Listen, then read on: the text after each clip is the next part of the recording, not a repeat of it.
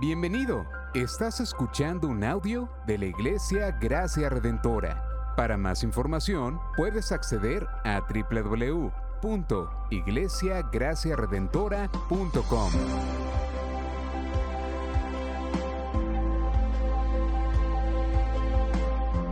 En la exposición de la palabra, el pastor Xavier Torrado.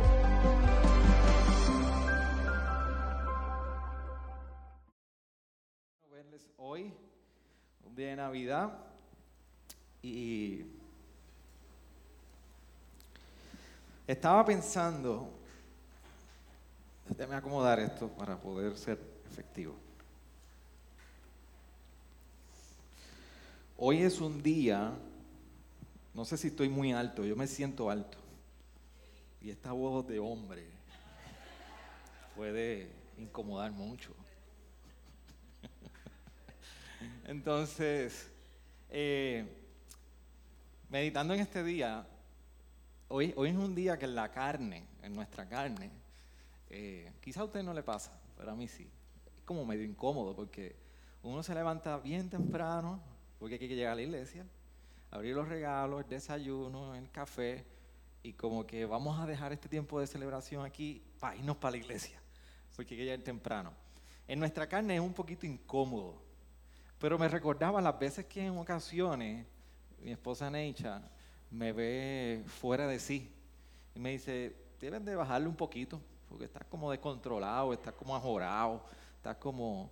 No, no sé si a usted le pasa eso, eh, eh, eh, siempre hay alguien que le dice, hey, baja un poquito, como que te veo fuera de sí.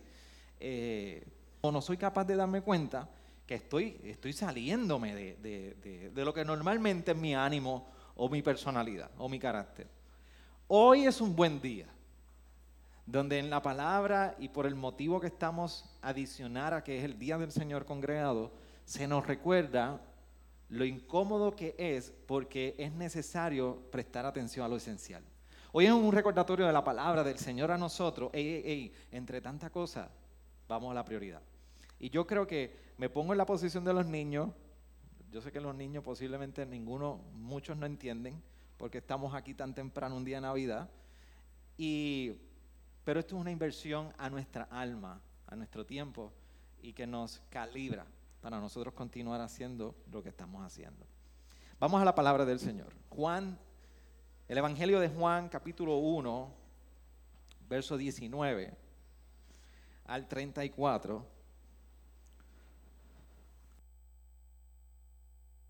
Dice de la siguiente manera. Este es el testimonio de Juan cuando los judíos enviaron sacerdotes y levitas de Jerusalén a preguntarle, ¿quién eres tú? Y él contestó, y él confesó y no negó, pero confesó, yo no soy el Cristo. Entonces, ¿qué? Le preguntaron, ¿eres Elías? Y él dijo, no lo soy. ¿Eres el profeta? No, respondió Juan. Entonces le preguntaron, ¿quién es él? ¿Quién eres? Ya que tenemos que dar respuesta a los que nos enviaron. ¿Qué dices de ti mismo? Juan le respondió, yo soy la voz del que clama en el desierto. Enderecen el camino del Señor, como dijo el profeta Isaías. Los que habían sido enviados eran de los fariseos. Y le preguntaron entonces, ¿por qué bautizas si tú no eres el Cristo, ni Elías ni el profeta? Juan le respondió, yo bautizo en agua, pero entre ustedes está uno a quien ustedes no conocen. Él es el que viene después de mí, a quien yo no soy digno de desatar la correa de, los sandalia, de la sandalia. Estas cosas sucedían, estaba bautizando. Al día siguiente Juan vio a Jesús que venía hacia él y dijo, ahí está el Cordero de Dios que quita el pecado del mundo. Este es aquel de quien yo dije, después de mí viene un hombre que es antes de mí, porque era primero que yo.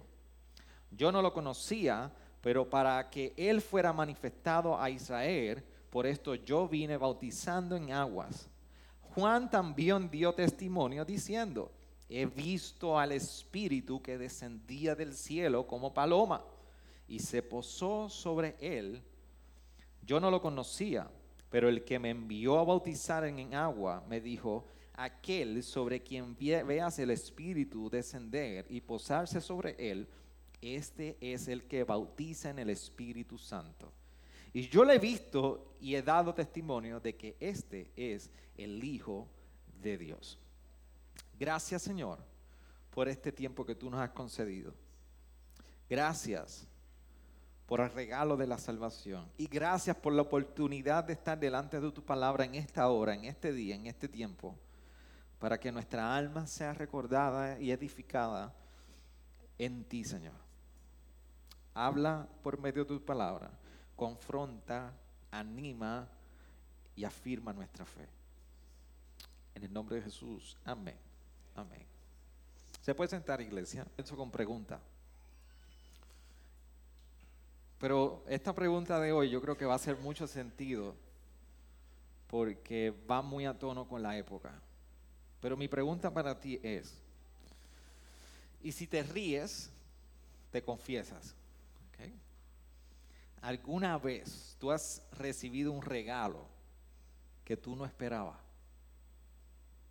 Y cuando digo que no esperabas, no era de sorpresa, de maravillado, es de decepción. No mire a tu marido, pero alguna vez tú has recibido algún regalo que tú dices, esto no es lo que yo esperaba, esto no es lo que yo quería. Y precisamente para este sermón, usualmente yo no comparto el título que yo le asigno al sermón, pero yo quiero que este título corra con ustedes de principio a fin. El regalo que necesitamos, pero no esperamos. ¿Por qué? Porque cuando nosotros recibimos un regalo que realmente no es el que estamos esperando ni anhelando, lo que prosigue es una desilusión. Entonces, por lo menos algo que estamos navegando con nuestras hijas, que no están aquí, dame aprovechar en lo que llegan del baño, es que es, la escuela de Damaris Reyes, mi mamá, en los años 90 y 80, cuando decía, lo que te den con una sonrisa y tú das las gracias. Y te voy a decir algo, siempre vas a decir que está lindo, aunque esté feo. Así que nosotros recibíamos los regalos y estuviera y si un regalo repetido, mami, gracias, no lo tenía. Pues esa, esa, escuela en nuestras hijas de entre navegar lo que es ser honesto, pero a la misma vez ser ético y empático con el que está siendo generoso con nosotros, no es tan fácil de navegar cuando tienes dos hijas que tú estás tratando de enseñarles que sean honestas. Esto ya yo lo tengo, o este no es el color que yo uso. No importa, tienes que ser agradecida. siempre hay una, enfrentamos una gran desilusión cuando el regalo no es conforme a nuestros deseos. Y déme decirle, cuando llega el paquete de calzoncillo, o las medias Wilson blancas, ¿cuántos recibieron de esas medias Wilson blancas? De los varones, ¿cuántos han recibido de esas medias Wilson blancas con la W roja? Podemos hacer una buena fogata de confesión y quemar media. Pañuelos. En fin, en fin, un sinnúmero de cosas. Esta debe haber más actualizada, pero hay una encuesta, encuesta de la revista Time del año 2014 que dice que el, el 71% de los encuestados, creo que fueron cientos de miles, dicen, expresan que han recibido algún regalo no deseado. O sea, casi todo el mundo ha recibido un regalo no deseado. Pero esto es lo parte más interesante, que entre los regalos no deseados, usted sabe quién es el más picky, como se dice en inglés, el, más... Eh, ¿cuál, sería una buena traducción eso en español? Más selectivo, eh, difícil, esa es buena, difícil para recibir un regalo y, ser aceptado, recibir, aceptar ese regalo, son los hombres. La, encuesta dice que de, todos esos que no son, eh, han recibido algún regalo no deseado, dice que el 58%, el no, perdóname, 56% de los encuestados hombres. Las mujeres no son tan picky reconociendo regalos que no son agradables o no deseados. Esto es una dinámica que nosotros pasamos años tras año, años tras año, porque siempre hay un regalo que a nosotros no nos gusta. Cuando nosotros hablamos y cuál es la relación de esto con la salvación, hay una dinámica de nuestros corazones que es muy parecido a esa que sucede días como hoy cuando nosotros abrimos los regalos. ¿Por qué? Porque cuando nosotros vamos a Efesios capítulo 2,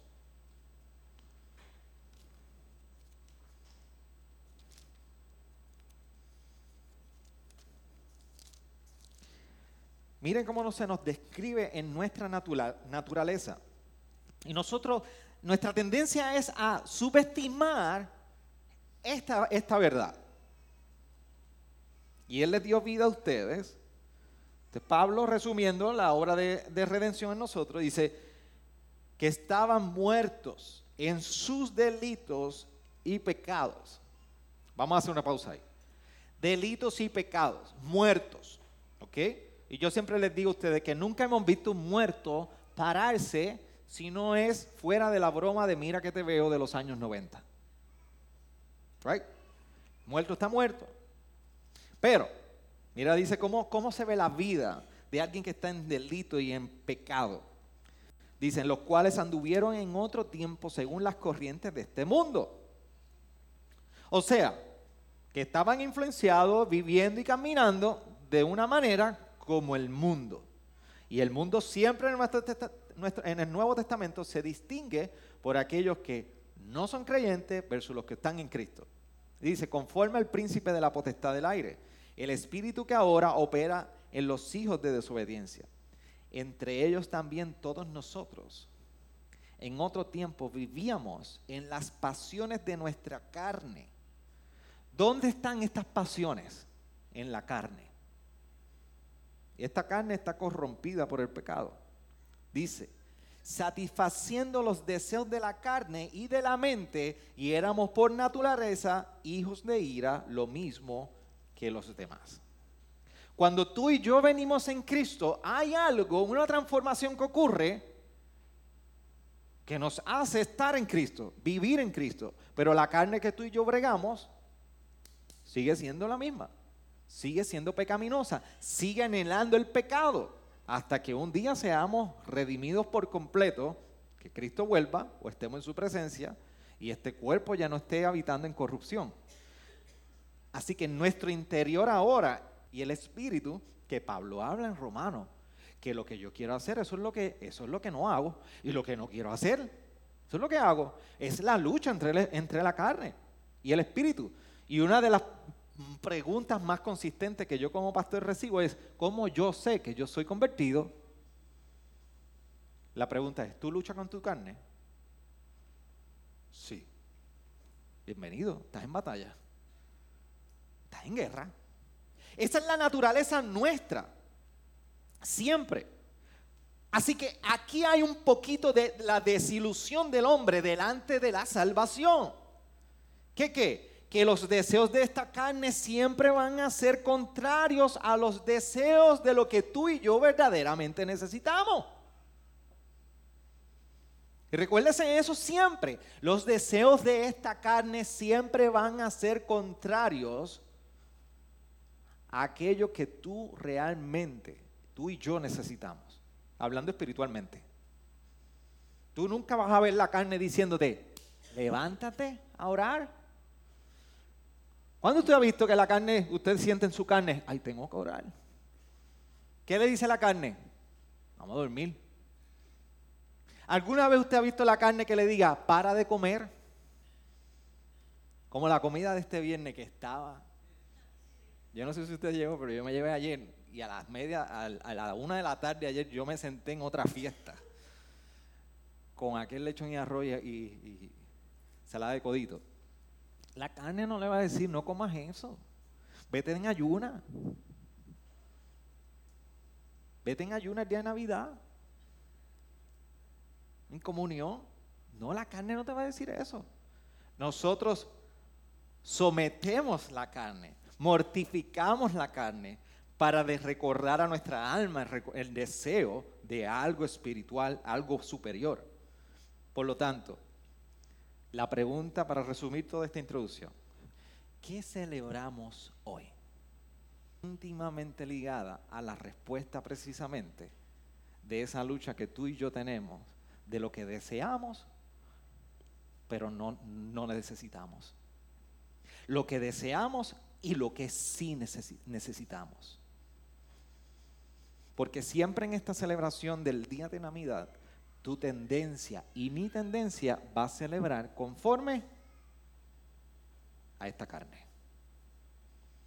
Conforme a tus deseos. Conforme a mis deseos. Los regalos que tú vas a esperar son conforme a tus deseos. Dame darle un tip. Usted bien raro que usted pida una Biblia de Navidad. Usted, pide, no dice que no, ocurra, pero usted va a pedir ese regalo que usted no puede quizás conseguir durante el año y que en un regalo es posible. Dice, ahora este pastor, ahora hay que pedir Biblia, libro espiritual, esas cosas. Yo no estoy diciendo eso. Usted me puede llevar a comer, me puede regalar lo que usted quiera. Un cheque, todo lo que usted quiera. Comida, lo que usted, un viaje también. Lo que quiero mostrar es la lucha de nuestra carne y cómo celebramos esta época de Navidad. Por lo tanto, la pregunta es, ¿celebramos lo que realmente necesitamos o lo que tú y yo deseamos?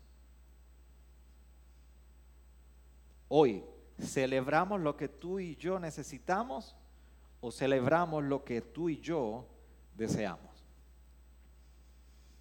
En esta mañana a las 6 y 20, 30 de la mañana, entraron dos despertadores a mi nuestro cuarto. Y nos dejaron saber que hoy era Navidad. Y allí bajamos la escalera y fuimos nos sentamos al lado del árbol. Pero antes de empezar a abrir los regalos, y a Lucas 2. Y yo le tuve que recordar, mis hijas queridas, hubo uno que nació. Hubo uno que vino y tomó cuerpo de hombre, murió en nuestro lugar, resucitó para que tú y yo tuviéramos salvación. Si ustedes ponen su fe en ese Jesús, la salvación es eterna. Esa es la razón por la cual ustedes hoy pueden abrir un regalo aquí. Esta es la salvación, esa es la razón por la cual hoy hay tanta emoción en esta mañana. Porque ese es el motivo de nuestra celebración. No se olviden de eso. Sí, papi. Amén. Amén. Estaban que si yo las, si yo las llevaba a la piscina, las bautizaba. Así que, con mucho gozo, pero ¿qué? Esto es un tiempo de inversión. Yo no puedo decir que hoy lo son, pero yo hago mi parte y siembro la semilla. Y yo tengo que recordarle que entre tantas cosas que hay, eso es lo que deseamos, esos regalos que están debajo del árbol, pero no es lo que necesitamos. Entonces, ¿qué implica? ¿Qué, sucede aquí? Que hoy nació alguien, hoy nació un Salvador. Y esto es como un cliché y es tan repetitivo y salva, nuestro Salvador, nuestro Salvador. Pero, ¿qué significa? Nació un Salvador.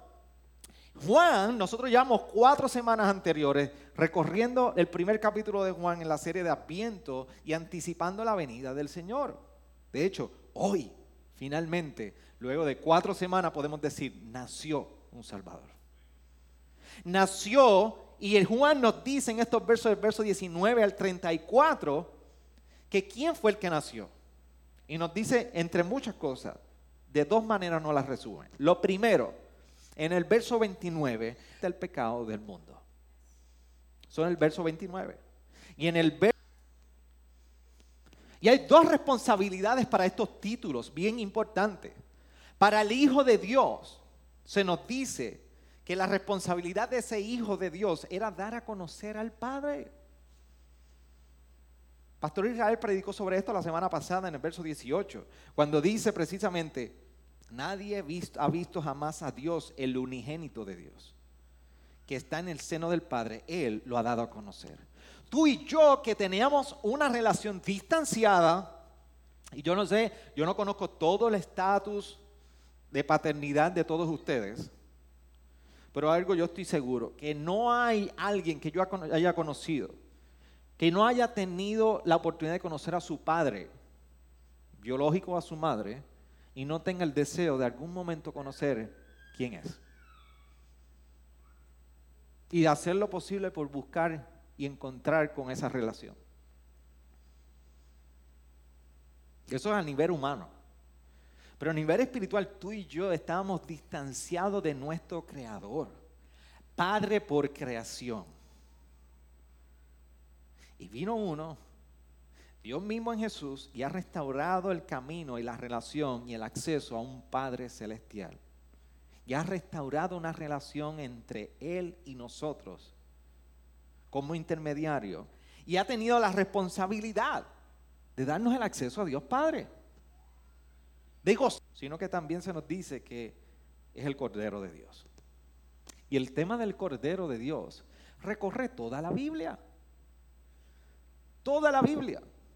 Cuando nosotros vamos al Antiguo Testamento, una de las cosas que más predomina sobre el tema del Cordero de Dios es el sacrificio. Vemos relacionado siempre Cordero con sacrificio. Levítico 16 es donde se establece el día de la expiación en el Antiguo Testamento y cómo se tenía que llevar a cabo las leyes, o se establecieron las leyes de cómo llevar a cabo los sacrificios.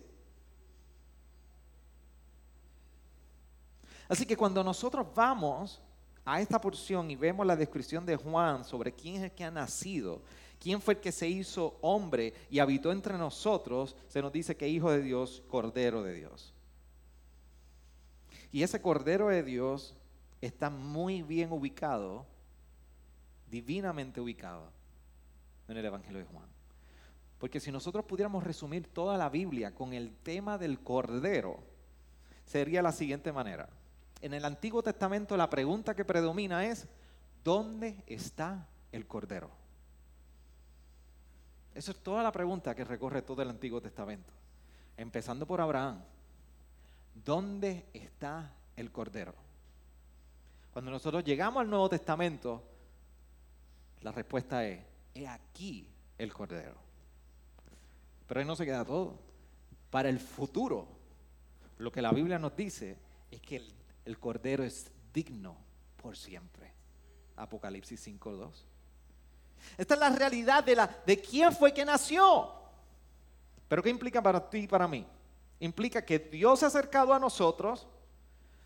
Escúchame bien, Dios está cerca de nosotros. Y yo no tiendo a hacer esto, porque no soy ese tipo de predicador, pero hoy es día de Navidad, vamos a hacer algo. Si tú tienes a alguien al lado, y si, es varón y, hembra con mucho respeto, toca al que está al lado tuyo, tócalo ahí, tócalo, tócalo, siéntelo. Muy bien. ¿Lo sintieron? está cerca. Dios está mucho más cerca que esa persona al lado. Dios está mucho más cerca que aún a ese o esa que tú tienes al lado. Eso es lo primero que implica, que Dios se ha acercado a nosotros en Jesucristo. Pero lo segundo, si la pregunta ha sido, ¿dónde está el Cordero? La respuesta ha sido de Juan, he aquí el Cordero. Y la última es que digno es el Cordero porque no ha sido transformado. Que eso sea un motivo de celebración hoy, el 25 de diciembre del 2022. Pero es que este año fue difícil, pastor. Aún el año anterior va a ser difícil. Es más, pastor, el año que me espera va a ser difícil. Yo no quiero que se acabe este. Algunos quieren que pase y otros no quieren que llegue. Está bien.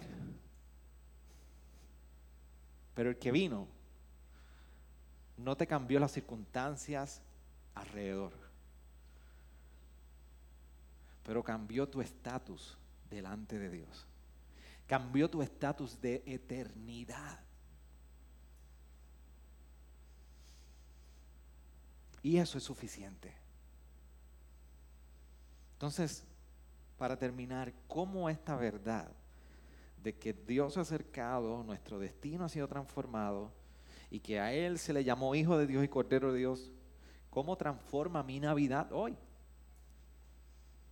¿Cómo, cómo en mi gozo y en, en la melancolía que puedo estar experimentando o en la mezcla de emociones, en el sweet and sour, en lo dulce y agrio, cómo esta verdad transforma mi Navidad?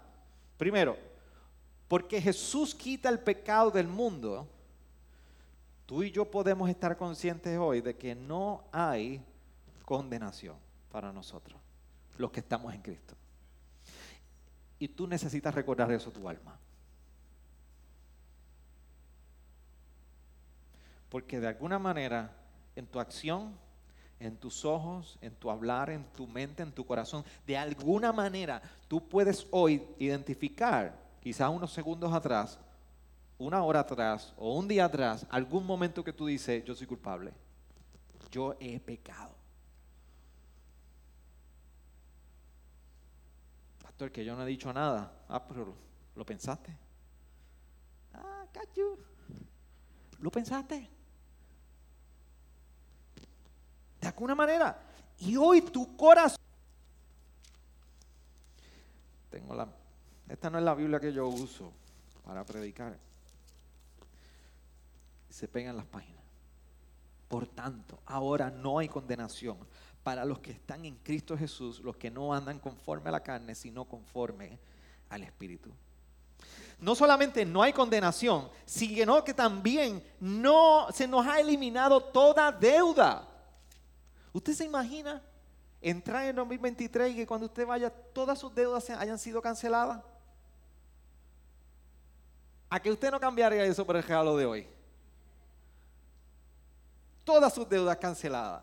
La casa, carro, tarjeta, todo. Cancelado.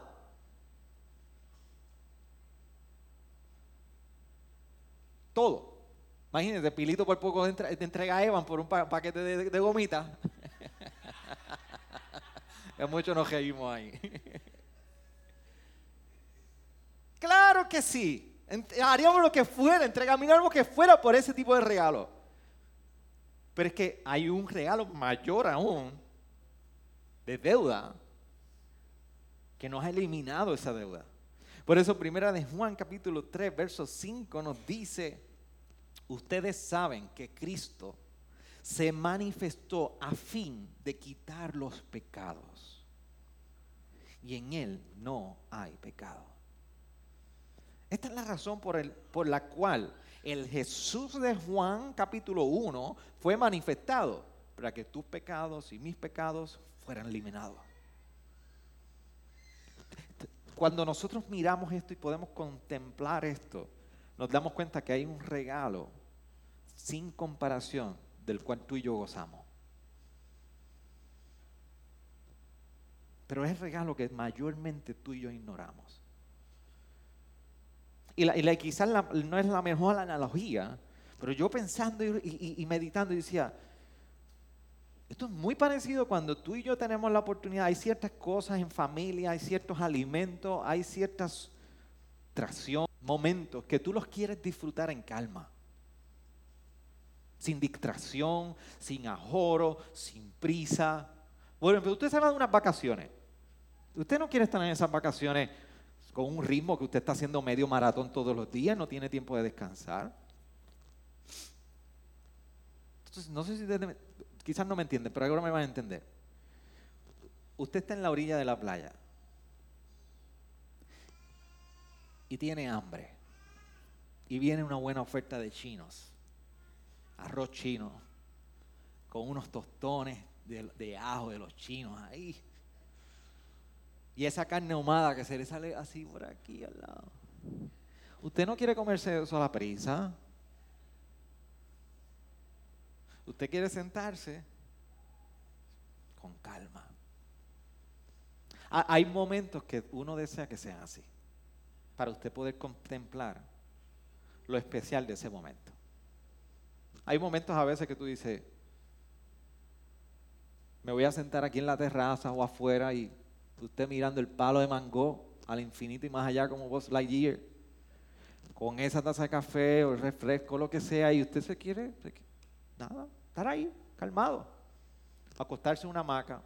Usted entiende esa sensación.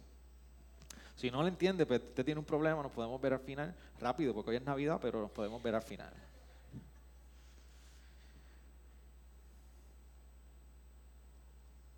Pero a veces sucede lo mismo con este regalo que se nos ha dado.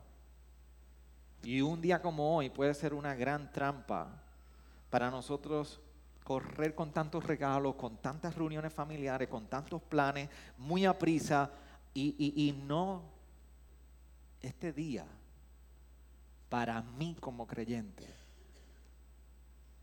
tiene, tiene una implicación muy seria. Yo quiero contemplar la hermosura de esta salvación en mí para que mi corazón pueda rebosar y yo examinar entre resoluciones de nuevo año, planes de nuevo año, cosas que Dios quiere hacer conmigo, cosas que quiero hacer para el Señor y lo que Dios está trabajando y decir gracias Señor. Pero no solamente porque Jesús quita el pecado del mundo, no hay condenación y nuestra deuda ha sido eliminada y podemos contemplar un regalo sin comparación, sino porque Jesús es el Hijo de Dios. Se nos dice que se nos ha hecho coherederos. Y esta manera lo dice Romanos capítulo 8 de igual manera. Versículo 17 lo expresa de esta manera. Y si somos hijos, somos también herederos herederos de Dios y coherederos con Cristo, si en verdad padecemos con Él, a fin de que también seamos glorificados con Él. Porque Él se hizo hijo, es nuestro hermano. Por lo tanto, nosotros somos coherederos con Él en Cristo. ¿Sabe lo que representa esto? Que tú y yo tenemos una nueva relación con el Padre Celestial.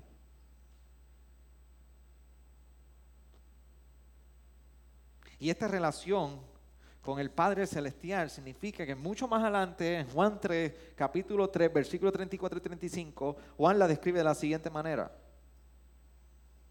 Porque aquel a quien Dios ha enviado habla las palabras de Dios, pues Él da el Espíritu sin medida. El Padre ama al Hijo y ha entregado todas las cosas en su mano. Y si el Padre y nosotros somos coherederos con Él, Primera Juan 3.1 nos dice, mirad cuán gran amor nos ha otorgado el Padre para que seamos llamados hijos de Dios. Y estos somos. Porque Dios Padre ama al Hijo, por lo tanto nos ama a nosotros. Tú y yo hoy podemos gozar de una celebración y una relación de cercanía con nuestro Padre. Y eso significa que en tus oraciones, sí, Dios oye. En nuestro caminar, sí, Dios está caminando con nosotros. En tu soledad, Dios está contigo. En tus bendiciones, Dios está contigo. No hay un día donde Dios esté más lejos de ti y más cerca de ti. Dios siempre está cerca. Y en Navidad, hoy, es un buen recordatorio. Tú y yo no esperamos un año de anticipación para poder tener un regalo, desenvolver ese regalo, desempacar ese regalo y disfrutar de él. Y posiblemente al menos nos olvidamos de él. Olvidamos la sensación de ese regalo. Pero el regalo de la salvación que se nos ha dado, no hay que esperarlo. Se nos ha dado y está en todo momento. La pregunta es si cada mañana, cada día, cada noche podemos ir delante de Él con el mismo anticipo de un regalo y decir, Señor, yo sé que tú estás conmigo deseamos.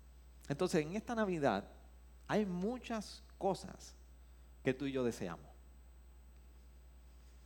Pero solo una en la que tú y yo necesitamos. Entonces, no hay un mejor día para ser recordados del regalo que se nos ha dado y de la transformación que esto trae a todos nuestros días. Y ese día es hoy.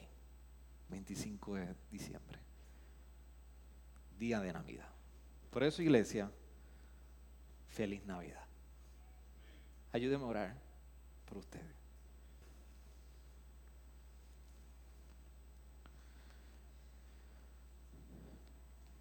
Te damos gracias Porque hoy somos recordados en esta hora de que entre tantas cosas que anhelamos y deseamos, muchas de esas, muchas, la gran parte de ellas, Señor, pueden ser buenas, con buenas motivaciones. Pero aún en lo bueno, Señor, que nuestros corazones no sean distraídos de lo esencial, de lo que verdaderamente necesitamos en ti. Y es ser recordados de esta salvación y vivir conforme a ella. Por eso, gracias Señor. Amén. Amén. Gracias por sintonizarnos. Puedes encontrarnos en las diferentes plataformas de redes sociales, como también visitarnos a www.iglesiagraciaredentora.com.